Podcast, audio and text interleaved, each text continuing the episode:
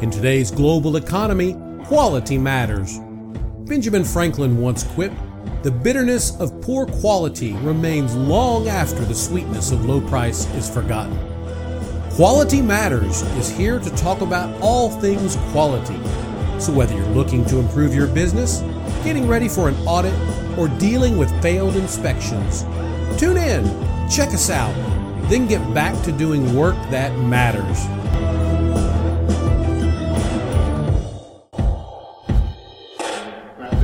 And we have now a podcast, and uh, we have Darcy and uh, Kyle Chambers. They are the creators of the Quality Matters podcast, and uh, well, and uh, please welcome Kyle and Darcy Chambers.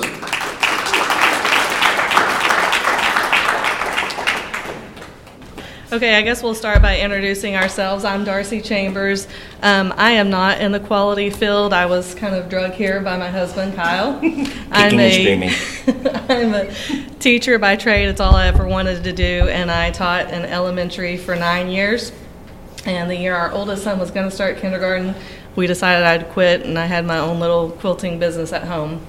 And so last year he said, I really need your help with a business. And I said, okay. And I think I made him say it about three or four times over Yeah. a period of a few months before I finally said, okay. And then same thing with the podcast. He said, I want to do a podcast. And I said, okay. He said, I think we should do it together. And I said, okay. and then we started talking to some people and they said, I think that's a great idea. I said, no, I don't know anything about this. He said, perfect. You can ask all the questions. so here I am hosting a quality podcast and talking in front of you guys. Yeah, well, the, the podcast is really cool because, as far as I can tell, it is the only podcast dedicated to what we all do for a living. You know, quality management. No one else is really talking about it, trying to create this form for it. And it's not this, you know, kind of off the wall thing that only, you know, I, I think there was a comment made that quality doesn't need to be just the quality engineers that get the training, right? This is about everyday part of our life. And so that's really what we do. And so, you know, well, you'll see tonight that this really is absolute everyday part of our life. And, and so we really try to bring the context to it that maybe isn't always always present in the workplace. So I don't know if any of you have listened to our podcast before, but my job as the host is generally to find the topics. And since I'm not deep into the quality field, I like to find, um, I guess, out of the box ways that quality really applies. And um, we were supposed to be the later main speakers, and I guess the earlier speaker canceled. And I said, "Oh, sure, let me find something." And we'll. so we just prepared this real quick. Um, actually, ASQ always has case studies. They're kind of my go-to when we need a last-minute It's great. Um, it's great. article. And since I am a teacher by trade and education is a passion of mine, I happened to find a school district quality article that we'll discuss with you guys tonight. Um, this one was from April of 2015, and the title was Cutting Wasteful Steps, Improving Efficiency and Contract Procurement Process Saves Chicago Public Schools Millions. So I'm always fascinated by this because, you know, as you know, our education system is mostly funded by our taxpayer dollars. Correct. And we need to be good stewards of that money. The school districts need to be good stewards of that money. Yep. Um, so just to remind you, it was written in 2015. So every time they talk about this many years ago is in regards Right. to 2015. So it says three years ago, Chicago Public Full School officials saw an opportunity to reinvent the way they conducted business with their vendors. Um, they found themselves scrambling to sign agreements for services and supplies. And just a little bit of background, they were the third, at this time, they were the third largest school district in the United States, serving nearly 400,000 students. It's a big deal. And a lot of our school districts in Texas are big, a lot of them are Right. small. some are very small. some are this small. Um, so, but just think. Wait, how many students is that? uh, 400,000. Four hundred thousand students. Just think about feeding these kids lunch every day. I mean, seriously, think about the logistics involved just in getting these kids lunch. And now we've got the AC, we've got ceiling tiles popping because the roof leaks. I mean, the list of things that these folks are having to purchase just goes on and on and on. Yeah, so they were talking about their difficulty in their procurement process, and that in 2012 or prior to 2012, there were 202 total steps in the procurement process, which seems like a lot. Just a, just a, just a little bit. Okay, so imagine, if you will, right? You get your flow chart, and there's 202 boxes in your flow chart to buy stuff. Um, I would bet that stuff probably gets bought in maybe unorthodox, uncontrolled ways. Or they just keep buying from the same crappy supplier because daggum, they're in the system. We ain't And doing that's what happens. That's what they talk about in the article. Um, it says there's 12 subphases, and each one of those is filled with another dozen or more steps to complete. Um, they were kind of scrambling. The administrators met monthly, and they would submit their report prior to the monthly meeting, but it had to go through all these different channels. They need 17 signatures, and nobody knew where the report was and the process. Um, so they've got this guy, Sebastian DeLongo, who was the chief procurement officer, and he says this is taking forever. Nobody knows where it is. We got to have 17 signatures at 202 steps. We got to do something better. Now imagine 17 signatures, and again, let's just let's just go to lunch. I mean, that that's a lot of signatures for some really crappy pizza. for the kids. Yes. Um, so Longo was hired with a purpose to build a better process. Um, for years, the staff had merely been seeking to comply with the rules rather than seeking any value um, to following the process. Uh, I'm going to go off on a little bit of a kind of a, a tangent here. He kind of starred this and put an arrow Yes, by it, so I I, did. knew he was to. Wh- when when you have a process, right? Yes, it, it's it's important to follow the process, but I, I think something was mentioned earlier tonight about this already. Is why? Why are we doing it this way? Is there any value to the way that we're getting this done? Yes, maybe it, it works, and maybe yes, it ensures that all of these legal concerns that got brought up, which I'm sure that's where a lot of these you know 202 steps and 17 signatures came from, is because now we, we've taken care of all the liabilities about who purchases and where they purchase, and supposedly maybe you're getting the best price. But you really have to sit and look at it from, and again, we, we watched this tonight, from a human perspective. These are people that eventually have to make this happen. Um, I was in Ohio. and in this case, they have to make it happen for our children. Yes. I, I was in Ohio yesterday uh, bidding some software. And so these folks are really interested in uh, some automated processes for what they're doing. And it's, it's a really great notion to do it. But then you really have to ask yourself well, at what point are we automating away intuition? Are we automating away good decisions? Because if, if truthfully all best practices and best decisions can be mapped fully on a flow chart, I mean, I kind of think we've had the technology to do that for a long time, and no one's been able to really successfully do it.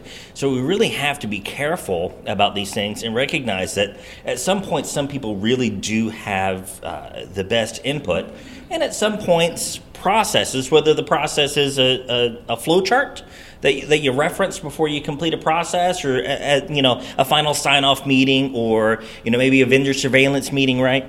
Or it's, it's a process within a you know computer system. But you really have to work to find that balance, and I don't think there was no balance here. Yeah, it, it was not an easy process, it looks like. Um, so, this guy, Longo, I'm probably not saying his name right. Well, he's not Um, here. He's not. so they kind of came to an agreement with Boeing, actually, and Boeing offered a pro bono team of Six Sigma professionals to help them map out a new process. Well, actually, to map out their convoluted process is what they And call this it. this is really hilarious. It is, and I am actually. I hate when people read to me, but I'm going to read this to you word for word. Um, it was the map. Their convoluted map was constructed on large panels, filling an entire wall of a CPS boardroom, Chicago Public Schools, not Child Protective Services. Um, and it was too complex to formalize, and thus a copy of the map was not available for this case study. So That's crazy. That's, I mean, that's- absolute insanity. Uh, Can you just imagine? Like, let's forget the end result of the bad decisions that these people were making for these poor kids. Can you just imagine how many stinking hours these administrators and educators spent trying to navigate this convoluted, crazy system?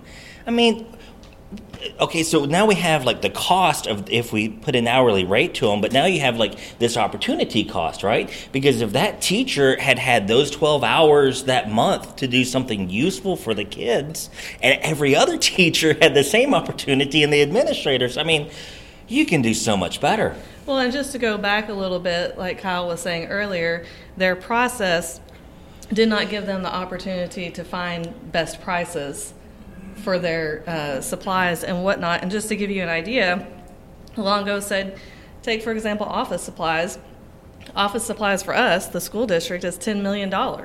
That's just one one vendor they're looking for Right. that's $10 million. So if they're not taking the time to find best prices, they're wasting a lot of the taxpayers' money. Yep.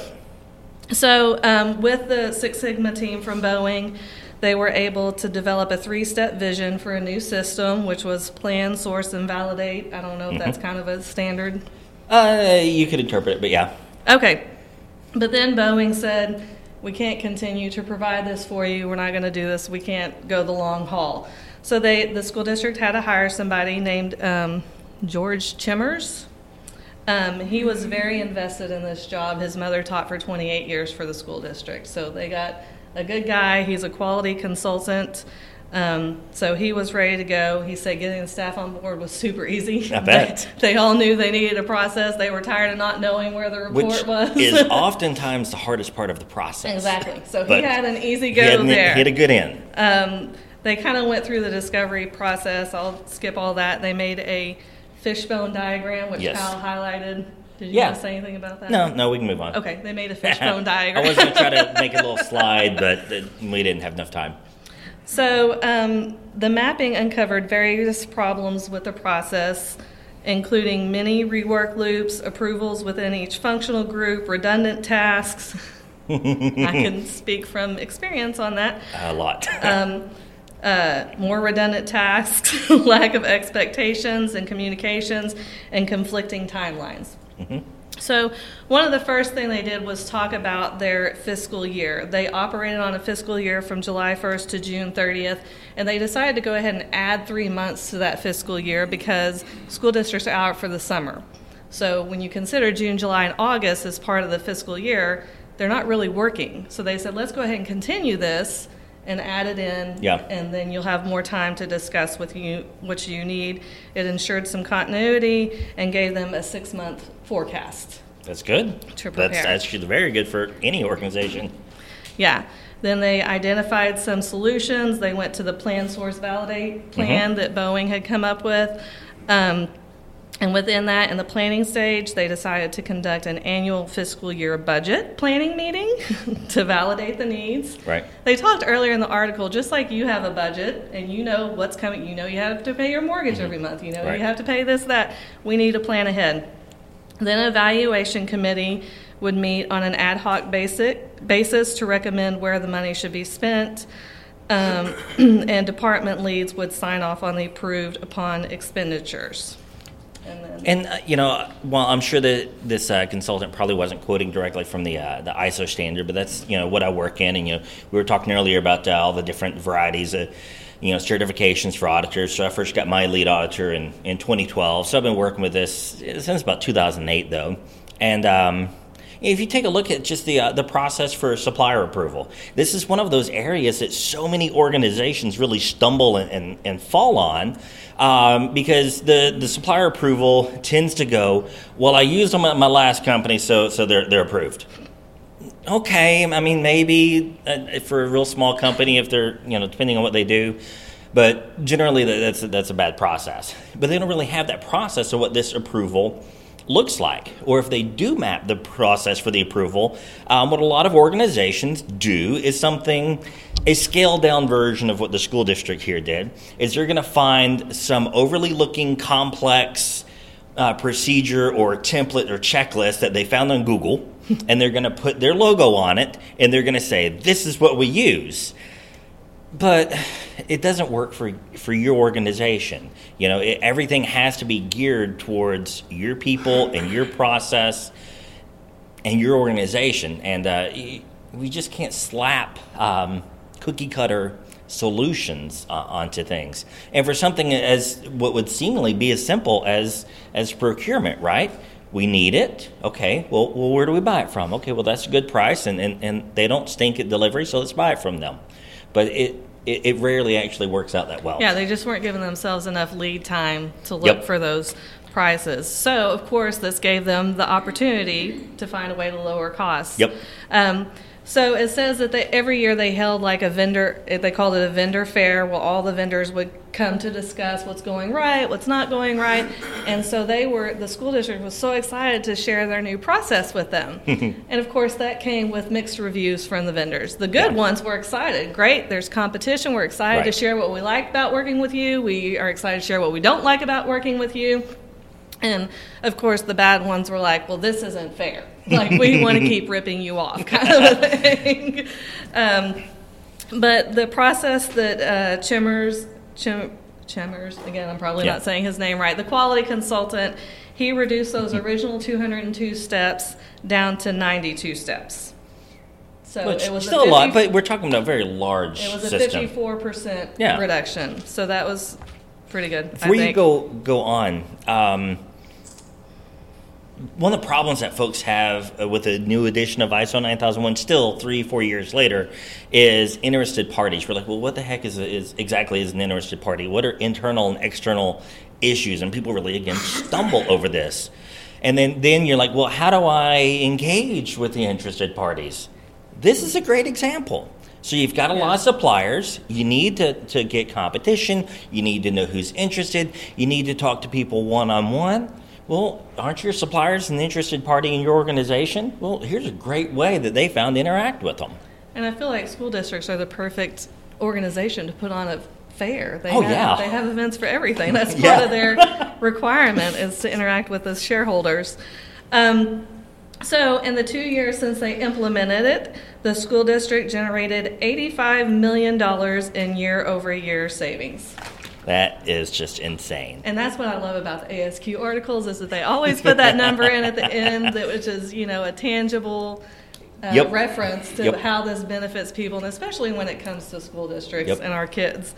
Um, Well, let, us just pause for a minute. How, how many hours would we have to work to, you know, pay for for uh, eighty-five thousand dollars of taxpayer dollars for the You mean school 85 district? million? Eighty-five million. Yeah. I mean, just just think about that. Like, how, how many how many weeks of, of labor is that by the uh, citizens in the area? You know, i- if you're not turned on by the uh, the touchy feely nature of, hey, we're helping the kids out, like this should get your interest. and this is you know one of the few things I've learned learned about quality is you know a lot of companies will say, well, we don't have the money for that program you're talking about, and Yeah. you know what do you mean you don't have the money? Like you just saved eighty-five million dollars, Yeah. so It- of course you have the money. Folks don't realize how much they waste daily. So I, the article closes with a quote from the quality consultant, and I want to quote it and say it. He said, The work from CPS staff is another example that quality tools, long used in the private manufacturing and service sectors, can also bring about positive change in public service. Anytime you have a process, you also have an opportunity for process improvement. I agree wholeheartedly. I think that that was a that was a good one. It is, and, It's and- close to my heart. and, and, that, and that last part, the uh, process improvement. I mean, you know, uh, how many times when you know, if you've been a part of an audit or conducted an audit, and you know, you get to that clause ten now, and we're talking about continual improvement, and you just get the deer in the headlights look, or someone gives you uh, what was clearly like a word document where they made a bulleted list of here's the stuff we did that was good this year. Like, well, maybe, maybe that's a little bit of continual improvement, but how'd you know that you needed to do it? Where'd the idea for that improvement for, for this new machine come from? Well, well, how did that go? Did you, did you get the best solution at the end of the project? Great, it was a good project, but are you happy with everything you got there? If you had it to do again, what would you do different? What are your lessons learned? This stuff gets missed so often. Yeah, and I, I think a thing to remember is that evaluating it and looking at ways you can make it better is not a negative thing. No. It's a positive thing, and there's always room for growth. So, I, I think that's a good place to stop. all right, thanks for listening. Cool.